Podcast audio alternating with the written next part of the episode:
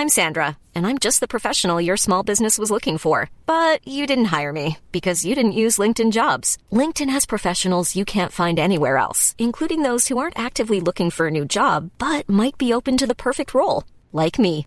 In a given month, over 70% of LinkedIn users don't visit other leading job sites. So if you're not looking on LinkedIn, you'll miss out on great candidates like Sandra. Start hiring professionals like a professional. Post your free job on linkedin.com/people today. Covering and maybe some people put on kind of short dollar positions as a result or of, of kind of the view that they, the Fed might surprise the markets.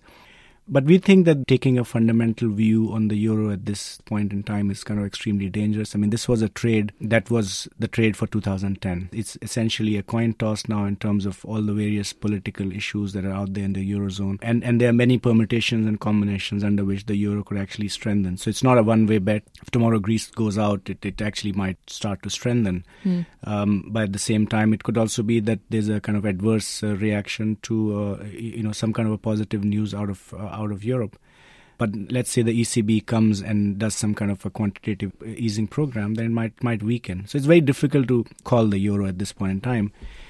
So it's not the most obvious trade out there in terms of uh, of potential returns. You say that, but then again, you're against a lot of the market there because we have seen these record euro shorts. Um, interesting that you mentioned that it was the trade for 2010 because we did see a lot of hedge funds still trying to short the euro in 2011.